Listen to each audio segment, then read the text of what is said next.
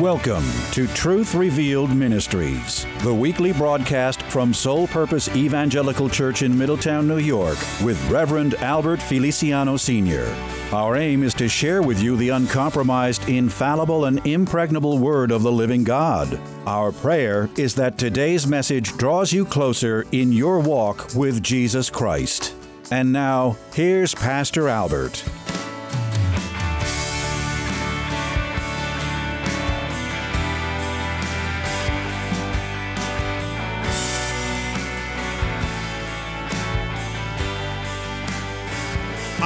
God has given me a word to share with this house, and I fully intend to release this word.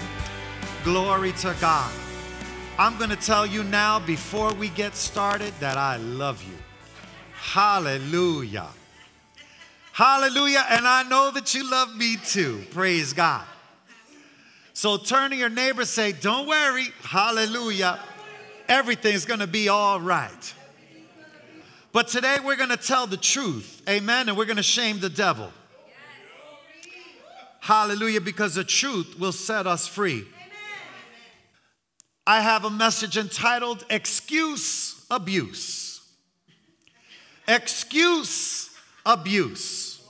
We're going to be reading from the book of Luke, chapter 14, verses 16 through 24. Amen. If you're there, say amen. amen.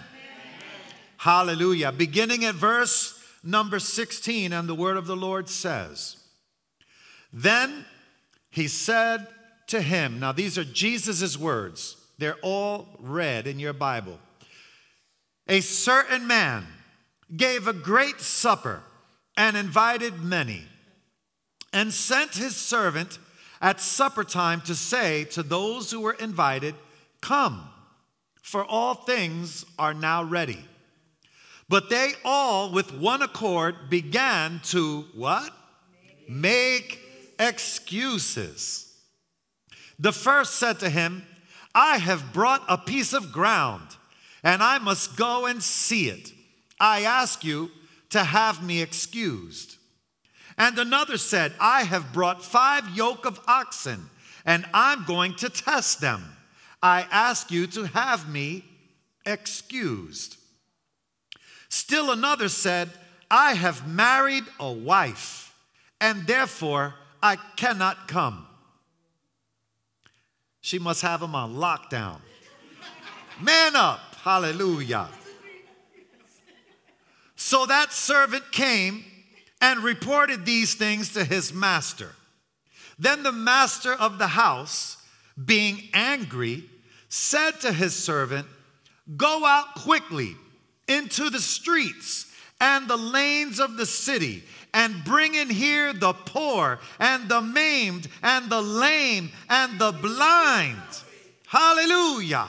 And the servant said, Master, it is done as you commanded, and still there is room. Then the master said to the servant, Go out into the highways and hedges and compel. Turn your neighbor say, compel. compel. Compel them to come in, that my house may be filled.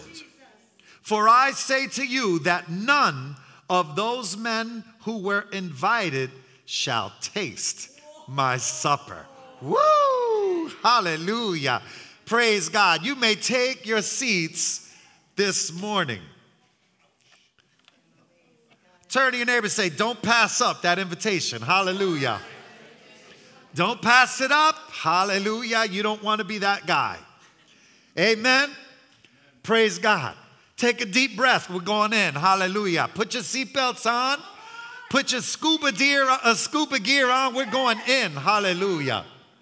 I love this. The dog, the dog ate my homework. I've used that a, a few times myself. Hallelujah. Let me talk a little bit about excuses this morning. At one point or another, every single person in this room, including myself, have made excuses. Some of these excuses are very creative, and, and many are very plausible and credible. Others are downright silly and stupid. But almost all of the time, 100%, they're mostly all fabricated. We think that an excuse will help us get out of something or that it will shift our responsibility or our accountability onto somebody else, all the while maintaining our innocence and perfection, because we're all perfect. Maybe, maybe I'm the only one. Hallelujah. And then we later come to realize that we've only hurt ourselves. Sometimes we make these excuses not to go to a certain function, not to go to the company party. And then we find out a week later, oh my God, the company had a profit sharing party.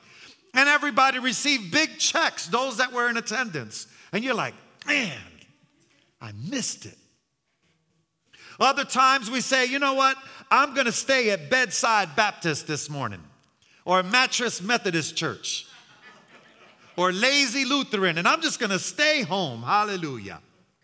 And then we find out, oh my God, church was amazing. There was a little kid that came with a wheelchair, and the Lord rose him up out of the wheelchair and he carried the wheelchair home. Glory to God. The presence of God was so powerful. It was amazing. You missed it. And then we say, yeah, but now we got to keep the excuse. We got to keep the lie. We say, yeah, but I really was sick. I really was. I really was sick. There are some quotes that I'd like to share. These are pretty good.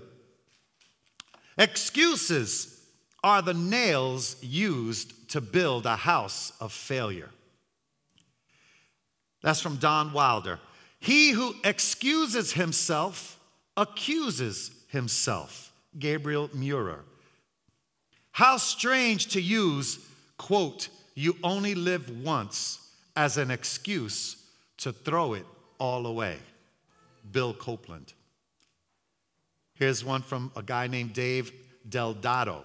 No one ever excused his way to success. Stephen Graham says excuses are the tools with which persons with no purpose in view build for themselves great monuments of nothing. And the last one, the last one, Jonathan Swift, he says, a lie is an excuse that is simply guarded. Saints of God, we can all stop making excuses. And we could today decide in our hearts to man up and woman up and start becoming responsible and accountable for all the things that God expects from us. We can stop making excuses. We can stop telling stories and we could begin to abide in the truth. We can do that. Praise God. Turn your neighbor say, I know he's talking about you. Praise God. There are those that make excuses to get out of doing certain things. For example, they'll say, Oh, that's an Old Testament law. Oh, that's in the Old Testament. That's not in the New Testament. We're in the season of grace. Hallelujah. But let me tell you a little something, something about the Old Testament. Amen? During the Old Testament, when God dealt with people with fire and brimstone and death, let me tell you, the standard, even though it was high, it wasn't as high as we are today. If you were caught in the act of adultery, you were stoned to death. Key word caught. You had to be caught. And that in the Old Testament is true for murder, for, for all these other things, right? But in the New Testament, Jesus said, if you even look upon a woman with lust in your heart, you are already guilty of adultery. The standard now just went, whoops. And what does Paul say in Romans 6? Shall we go on sinning so that grace may abound? Certainly not. Praise God, right? We, we shouldn't continue to do the things that keep us from the presence of God. But what we try to do, and this is why we have to be careful. Saints of God, you need to read your word. Saints of God, you need to discern. You need to know who you are in Christ. So when some charlatan, ravenous wolf comes into the church, and when some brother tries to gossip about the pastor, or some sister tries to murmur and backbite and all this other stuff, you say, Whoa, Satan, get thee behind me in Jesus' name. But we need to know the standard is higher. So what we do is we, we say, well, you know what? We're in the season of grace. So, so I don't have to do that. That was an Old Testament law. But isn't it funny how we always quote, God has plans to prosper you, to give you a hope and a future? Uh-huh. Jeremiah 29 11. That's Old Testament. Hallelujah. The Lord is my shepherd, I shall not want. Psalm 23. That's Old Testament. You see, we want all the Old Testament promises, but, but when it talks about doing something and, and being uh, under obligation or, or, or a commitment or a responsibility, we say, oh, no, no, that's Old Testament. We become McDonald Christian, menu driven. Oh, I'll take a John 3:16, but I don't want a Galatians 5:16. Can't have that one. That one's too much. That hurts my flesh. But I'm cool with John 3:16. That's all right. I'll even hold up a sign on the football game. We become menu driven. Why? Because the excuses are running amok. Hallelujah. Once people discover that they could forfeit their responsibility or shift blame and get away with something, they don't have to participate any longer. And I call that excuse abuse. Amen? Are you with me? Hallelujah. I know it's getting thick in here, but we only begun. Hallelujah. I'm going even deeper. Hallelujah. There are so many excuses. I'm too tired. I feel sick today. Oh, I'm broke. I got no money for the car to put gas in my car. Oh, I'm lost. How about this? It's too early to come to church. I, I, I need my sleep. Uh, I'm working tonight. Uh, uh, meanwhile, when it's too early, I, let me just go there. Because if you were going a great adventure, you'd be up at three in the morning and you have a cooler packed and ice in it. You'd even go to the 24 hour dollar mart and get your sandwiches and you get all your potato chips and you'd be ready to go. You'd be the first one like a warden at the house. Kids, get up. It's time to go to Mountain Creek. Hallelujah. Kids, get up. Get up. Daddy's taking you to great adventure. Praise God. But when it's time for church, you're like, it's too early. They start at 11 o'clock. It's too early. Why can't they start at 1 o'clock? If the church started at 1, I would go. And thank God the pastors and many churches don't listen to that. Because you know what? Even if we change it to one o'clock, half of the people will be watching football. Hallelujah. Praise God. Turn your neighbor and say, Get a DVR. Hallelujah. Man up. Get a DVR. Watch it later. Praise God, like me and my son do. I'm a football fan. I don't miss one game. Hallelujah. But I stay away from social media. I stay away from the newspaper. I stay away from everything and we watch a one o'clock game at like four o'clock in the afternoon, right? And we don't miss nothing. Praise God. Got to be wise. Turn your neighbor and say, I know he's talking about you. Hallelujah. Excuses. It removes your ability to be blessed. And, and, you know, sometimes we want to shift it. Well, the doctor says I should stay in bed. Uh, the doctor says I'm, I'm, uh, uh, it's too cold outside. I shouldn't go out. I'll catch a cold. You know, what happens is it, it shifts responsibility somewhere else. And then what happens is it removes the blessing from you. And you become cut off. Let me give you an illustration. There's a guy named Richard Rooney. He's the chief of chaplain services at the VA Medical Center in Marion, Illinois. He reminds pastors that they aren't the only ones who hear excuses about not attending church. As a hospital chaplain, he's heard quite a few of these excuses, and let me share a few of them with you. There's one guy that says, Well, I can't go to church because it's snowing outside. I never attend church when it's snowing or when there's bad weather. And meanwhile, the chapel was in the same building three flights up. One lady commented quite seriously, I'm usually always sick on Sunday mornings. One patient told a volunteer, The nurse doesn't want me out of bed uh, uh, to this morning. But as soon as the volunteer began to leave, that same patient asked, Listen, if you're going down the hall to the smoking room, can you push me out, please? A favorite one of his, he said, when a patient said, When I sing, I get nauseated. Therefore, I can't go to church. You see, people, excuses are essentially the sins of omission. What is a sin of omission? The sin of omission is a sin that is the result of not doing something which God's word teaches us that we should do. For example, when we talk about evangelism, only 2% of the body of Christ is actually in the street evangelizing, and 98% of the church body have found different things to do. And, and as a result, not many people are coming to the kingdom of God. And we all understand that we're supposed to go ye therefore and make disciples. James 4 17, it says, Therefore, to him who knows to do good and does not do it, to him it is sin. So let me talk a little bit about the great banquet. The great banquet, this is a, a, parable that he shared with the Pharisees, and they had no idea that Jesus was literally talking about them and the Jews. This parable represented the Jewish people and the religious leaders of that day, which, by the way, we have to remember that they are God's chosen holy nation. They are the people of God, and we are to pray for them. But they were the guest of honor at this big banquet. And they chose to reject the invitation and they began to make excuses. The servant, I would imagine, in this parable is John the Baptist. Amen? And he was the voice in the wilderness. And this banquet represents the marriage supper of the Lamb that one day we will all get to. Glory to God.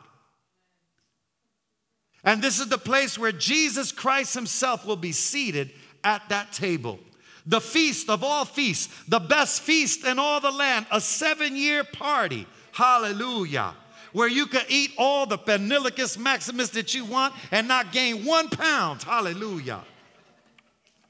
That's my definition of the banquet. Hallelujah. Some pasteles and arroz con gandules and all that good stuff. Amen. Praise God. The invitations were sent forth, received, they were given and, and received, and and, you know, I want to start out by, by making an assumption. We have to assume that initially they accepted the invitation because why else would they make the excuse? So we assume that they accepted this invitation, except something happened. Life happened. Instead of attending the feast, they gracefully declined. Something came up. It was our best intention to make it to this party, but life got in the way. Life got hectic. The dog ate my homework. My car broke down. I'm not feeling well. You know, I, I, hear this all the time. I'm not feeling well. I can't make it to church. But then on Facebook, they're like, yo, The Avengers was hot. That movie was great. And it just so happened they went during church time to, you know, it's funny how once you make the excuse, you're right back, back to normal again. Isn't it a wonder how Hollywood can cure illness? Nice regrets are actually blatant excuses. So let's kind of go through some of these excuses. The first one I brought a piece of ground and I must go see it. Listen, the piece of ground represents the cares of this world in verse 18. And let me ask a question why would anyone buy a piece of land without seeing it first? Why would anyone go to see the land or the ground that they purchased at night? You see, this really actually entails or embodies the love of the world and the things in it. He says, I brought some earth, I brought some ground, I brought something that pertains to this world. And, and it's so important that, that I need to attend to it even at night because your feast and your banquet really doesn't mean much to me. 1 John 2:15 it says do not love the world or the things in the world for if anyone loves the world the love of the father is not in them. What about the second excuse? I brought five yokes of oxen and I'm going to test them. This represents the deceitfulness of riches. And here's some questions to ask Who buys an oxen or anything without testing it first? And again, who tests the ox at night at the time of this big party? And again, this embodies the love of riches and really the selfishness of riches. It says, I brought a yoke of oxen and they're going to make me rich. So, you know what? I really don't have time for no banquet. I really got no time for this. I'm going to put these oxen to work and make me some money. The last excuse. Well, I just got married and I can't make it to the party. It represents the pleasures of life. Who gets married after accepting an invitation to a banquet. If you're already committed to going to a banquet or some kind of a party, why would you plan a wedding on the day of the party? And, and here's another thing why not, if you are married, why not bring your wife to the party? Why not go as a couple and, and, and enjoy the banquet? You see, the real, the real issues here with these excuses is it's all real camouflage. They're designed to hide the true intentions of their heart. And the whole goal is that they want to remain friends at the end of the excuse without making the other person feel bad. And that's really the heart of, a, of, a, of an excuse. Who knows what these so called friends actually hold in their heart toward the host. Their life apparently trumps everything else. It's my world and you're in it. Funny thing, the excused, it says that they will later look in and be upset that the cripple and the lame and the wheelchair bound and everybody else is rolling to the party and they are not there. And then they are the ones that begin to criticize hey, wait a minute. How is it that this person is at the party? How is it that that person is being so blessed? How is it that that person is eating choice delicacies and receiving the gifts from the master's table? And me, who I had officially received an invitation, and now they're in my place, what's going on? The host must have lost his mind, and they become haters. And they start making a, a, a fuss about everybody. But let me tell you, they hesitated when they received. And I have an old little saying He who hesitates eats alone on his dates. Hallelujah. That was a joke, praise God. Crash and burn. Hallelujah. Why is it that no one just told the truth? How about that for a concept? Listen, I can't make it because I just don't want to go. I, I don't, I, I, I don't have a reason, I just don't want to go. The excused one day will become beggars themselves, and the Lord says He will refuse them.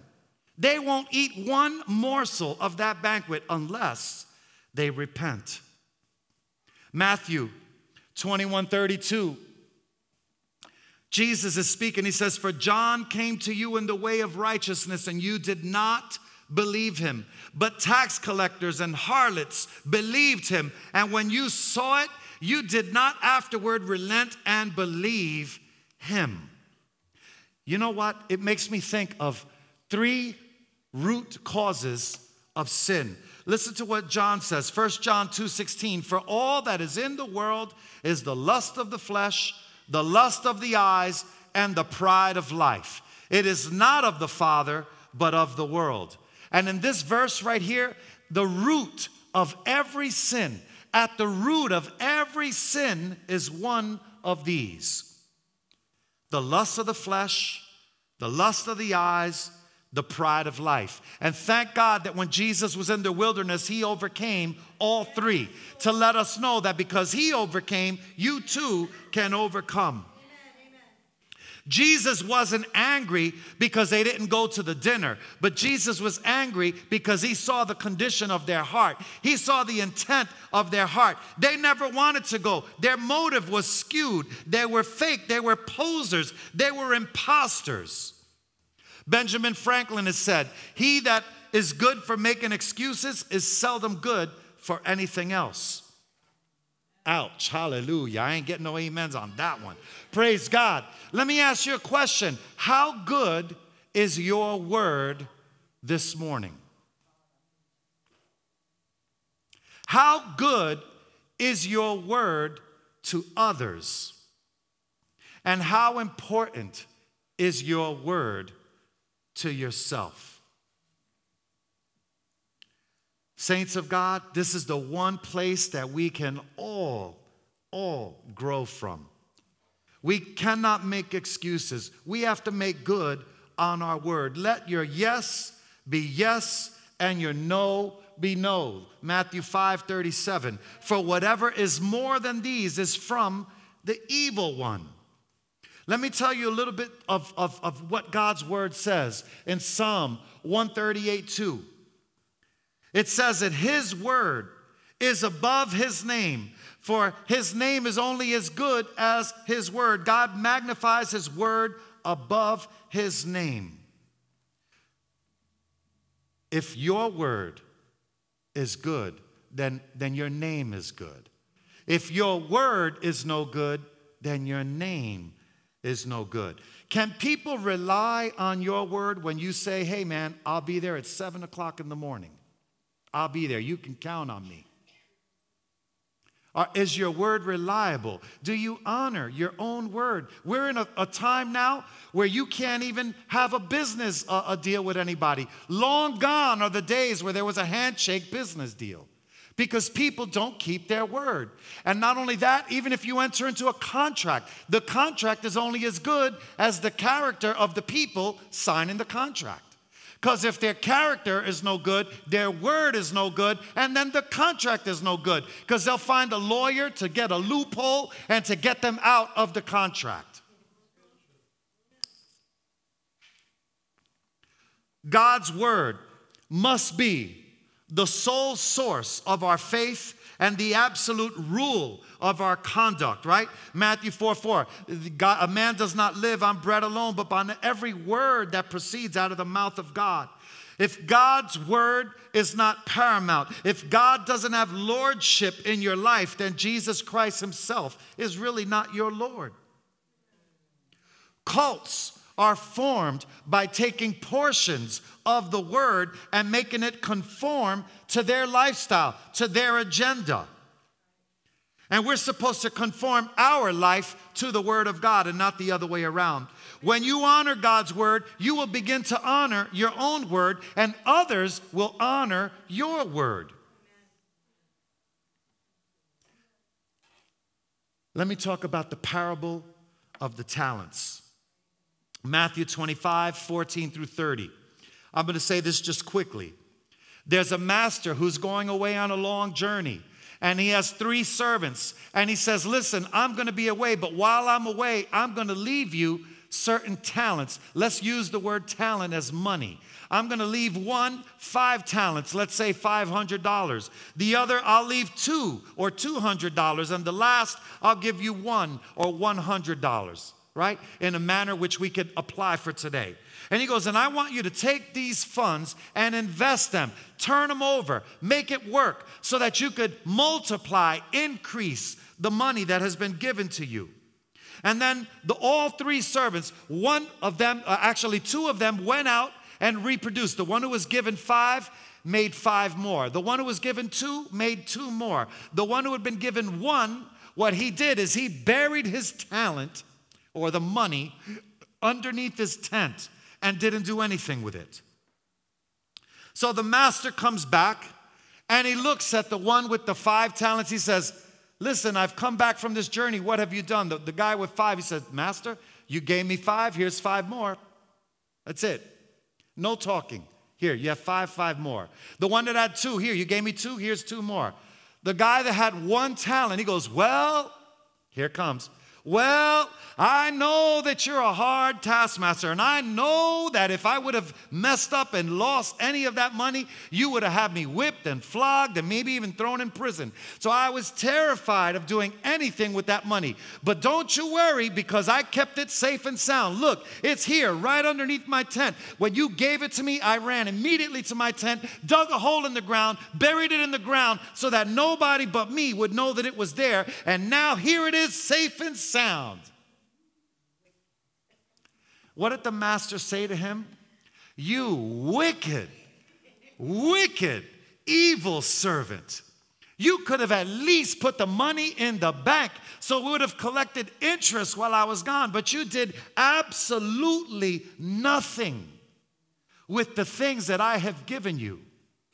And he says, You know what? Take from the guy that has one and give it to the guy that has 10 and put it in him. And he goes, And you depart from me where there will be weeping and gnashing of teeth. Let me tell you something. Proverbs 10 19, it says, In the multitude of words, sin is not lacking, but he who restrains his lips is wise. Let me tell you, when there's all this talk, talk, talk, talk, there's a monkey on the line somewhere. There's something wrong because our work our deeds should, should speak for themselves. If you're a good employee at work, your work should speak for itself. You should work as unto the Lord. They should look at you and say, Wow, you're amazing. Well, all I'm doing is just doing my job. No, you've exceeded my expectations. You see, when you're an honorable, integrous worker, you would even have favor from your boss. They'll promote you, they'll give you raises, they'll give you special treatment. But when you make excuses, I can't come in, it's too late, it's too early, it's too hot in here, it's too cold in here, I wish somebody would, would do this or do that, you know, and you have a suggestion box and you're always the one putting in the suggestions.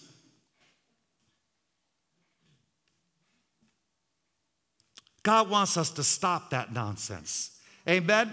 Let me talk a little bit about dreamers. Dreamers we all know dreamers. These are the ones that have all these dreams, blah, blah, blah. I'm going to do this. I'm going to do that. I'm going to start my own business. I'm going to get a college degree. I'm going to start a major corporation. Blah, blah, blah. I'm going to do this. I'm going to do that. And then you ask them one very practical question How do you plan on doing that? Uh, uh, a humming, a humming, a humming, a humming, a humming. They'd start pulling a Ralph Kramden on you.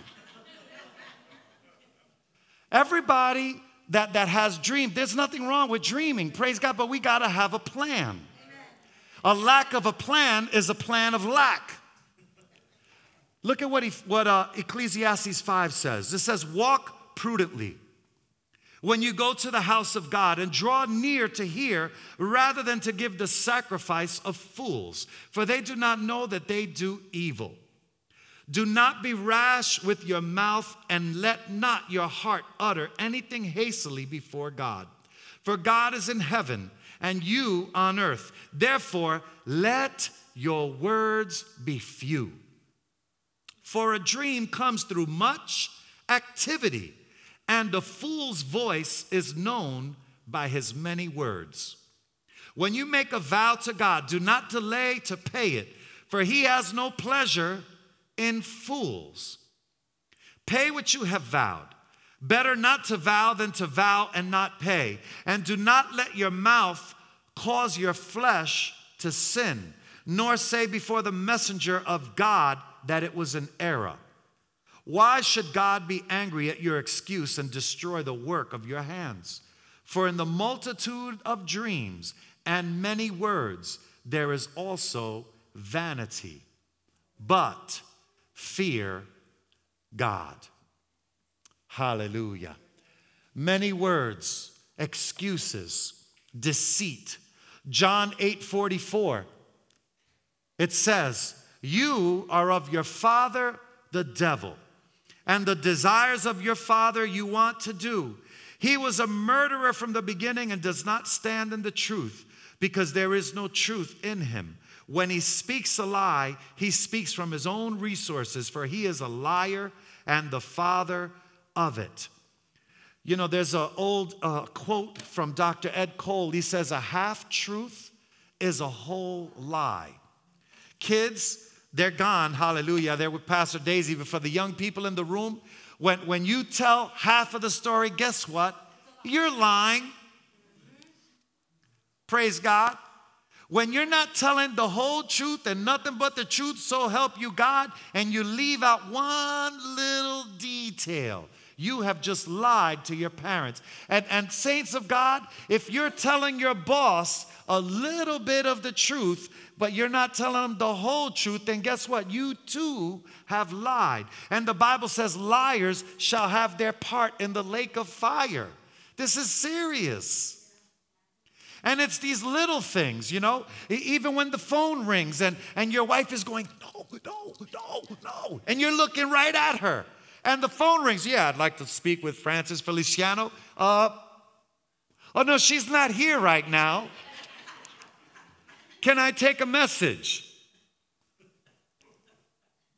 That's called a lie. And we do it. We, we, we, get, we get this. We, we, we can't do these things. The, the lies are, anyone who's lying is running with the enemy. He says, You are of your father, the devil. Nobody wants to hear that. But that's what the word of God says. I just read it.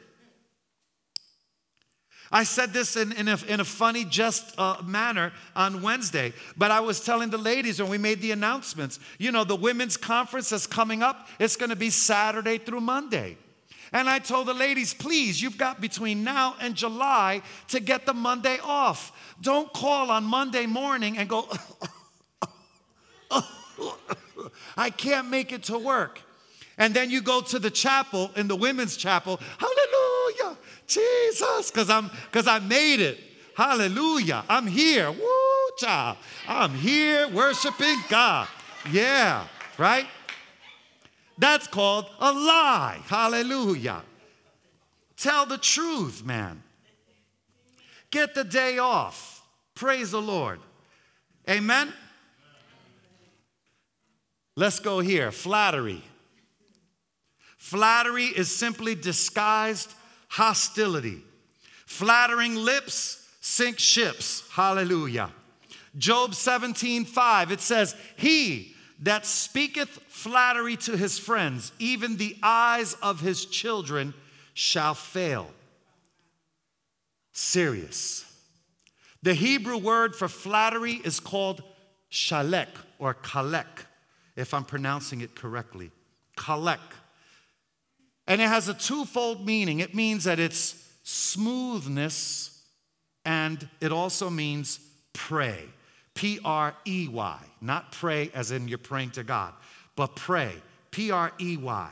He that delivers up his friends as prey. When someone flatters you, they're really trying to be you, or they're really hating on you, or it could be a whole bunch of other things. But when someone uses flattery on you, beware. They are trying to break down your defense mechanisms. They're trying to tear down the wall, and it's only to sabotage you in the end. I, I, like to say flattery is really the act of sharpening the knife that is about to be stuck in your back at any moment. Let me give you an interesting example of a banquet in Acts chapter 13. It says, But when the Jews saw the multitudes, they were filled with envy and contradicting and blaspheming. They opposed the things spoken by Paul. Then Paul and Barnabas grew bold and said, It was necessary that the word of God should be spoken to you first. But since you rejected it and judge yourselves unworthy of everlasting life, behold, we turn now to the Gentiles. For so the Lord has commanded us I have set you as a light to the Gentiles, that you should be for salvation to the ends of the earth. The intended guest of this party, again, were the Jewish people of that day. They were the ones that had been given the invitation, and God knew that they would reject it. And He opened the way for the Gentiles to receive Him and join the feast.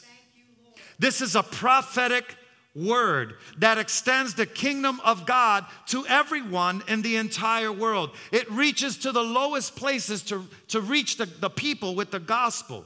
Let me give you some really important verses that you should put in your Bible, highlight them. They're very important. Romans 11 11. I say then, have they stumbled that they should fall? Certainly not. But through their fall, to provoke them to jealousy, salvation has come to the Gentiles. Did you know that we are to provoke the Jewish nation to jealousy? And you will say, How do we do that? There's an answer to that question. You know how you provoke them to jealousy? How about this? Starting out by saying, Thank you. Thank you because your people were able to bring the word of God to me. Somehow I was able to read the holy word of God, and it came through your forefathers. It came through your country, through your people. And because of it, I met God for myself. I met him, and he speaks to me, and I speak to him, and he hears my voice, and I hear his voice, and he answers my prayer. He heals me from all my afflictions. He blesses me. There's favor on my life, and, and it's because of you that I have met God. Thank you. They're going to go, wait a minute. You, you hear God's voice? You speak to the Lord? You, he speaks back to you? He answers your prayers? Yeah, He does. He absolutely does. And you provoke them to jealousy, and it starts the conversation. We've gotten it wrong for so long. The Christian brethren, they're like, oh, your people rejected him. You think you're going to win somebody by, by, by that? Here, Romans 11 25. Look what this verse says. I do, for I do not desire, brethren, that you should be ignorant of this mystery, lest you should be wise in your own opinion, that blindness in part has happened to Israel until the fullness of the Gentiles has come in. Right now, we're in the seventh church age. There's a pause in the stopwatch and, and the Daniel, 483 years in Daniel, we are paused and we're about to be unpaused, the rapture of the church. And then the great tribulation, and then the people of Israel will finally fall on their face and would recognize Jesus as the Messiah. And then we will be with the Lord forevermore. Hallelujah. Here in the new millennial kingdom. Romans 11, 32 through 34, it says, For God has committed them all to disobedience that he might have mercy on all. Oh, the depths of riches, both of the wisdom and knowledge of God. How unsearchable are his judgment and his ways past finding out. For who has known the mind of the Lord, or who has become his counselor? Let me tell you, two times in the book of Luke, it says, Bring the maimed, bring the lame, bring the poor, bring the blind. In other words, bring the unperfect people, bring the blemished people, bring the broken people, bring the, the, the drug addict, bring the pimp, bring the dealer, bring the prostitute, bring, bring the bum, bring the alcoholic, bring everybody, bring the prodigals, bring the outcast, the rejected, the abandoned, the lonely, bring them all. There's room at my my table for you. The gospel is for the sinner. The gospel are for people with sinful conditions, the spiritually poor, poor in spirit, poor in hope, poor in joy, poor in peace, poor in direction, spiritually bankrupt, those that have rags, those that are naked, those that are needy. The gospel is for you the gospel is for those that are spiritually maimed, that have no direction, can't pick up the word, can't grab hold of the truth. They have deformities, they're hideous, they're debilitated by sinful lifestyle, and they've been ripped and maimed. The Bible, the gospel is for you. Hallelujah. The Bible is for those that are spiritually lame, those that are unbalanced, that can't move in the spirit, those that can't walk in the spirit, those that are spiritually immobile, those that are codependent, those that are weakened by the sinful nature, weakened by the state of sin in their life. They're lame, they can't walk, they can't do anything, they can't go anywhere. The gospel is for you those that are spiritually blind, without vision, that can't see the truth, even if it slapped them in the face. Hallelujah. Those that have zero discernment, those that can only see darkness, those that are blind to God. The gospel is for you and those that have allowed themselves to be led to the feast, those that didn't make excuses, those are the ones that will be seated at the master's table. Those are the ones that are going to feast on the delicacies of God. Those are the ones that are going to receive the love of Christ. Those are the ones that are going to become part of a community, part of, of, of being a joint heir, part of, of the people that sit at the master's table, they will be given a place of honor. There's a little boy, his name is Mephibosheth. Mephibosheth, and the Lord just wants me to go here, it's not even on my notes. Mephibosheth is Jonathan's son. Jonathan was the son of King Saul. And, and David made a covenant with Jonathan. And he says, Listen, as long as I'm king, the house of Jonathan will always have a place of honor. And when David finally got back to the kingdom, he said, Where's Jonathan? Well, Jonathan died. And he says, Is there anyone left from the house of Jonathan? And there was a little kid, his name was Mephibosheth. And he was born, and, and at like four or five years old, his nurse was running and dropped him, and he landed in such a way that he became paralyzed from his waist down, and he became lame.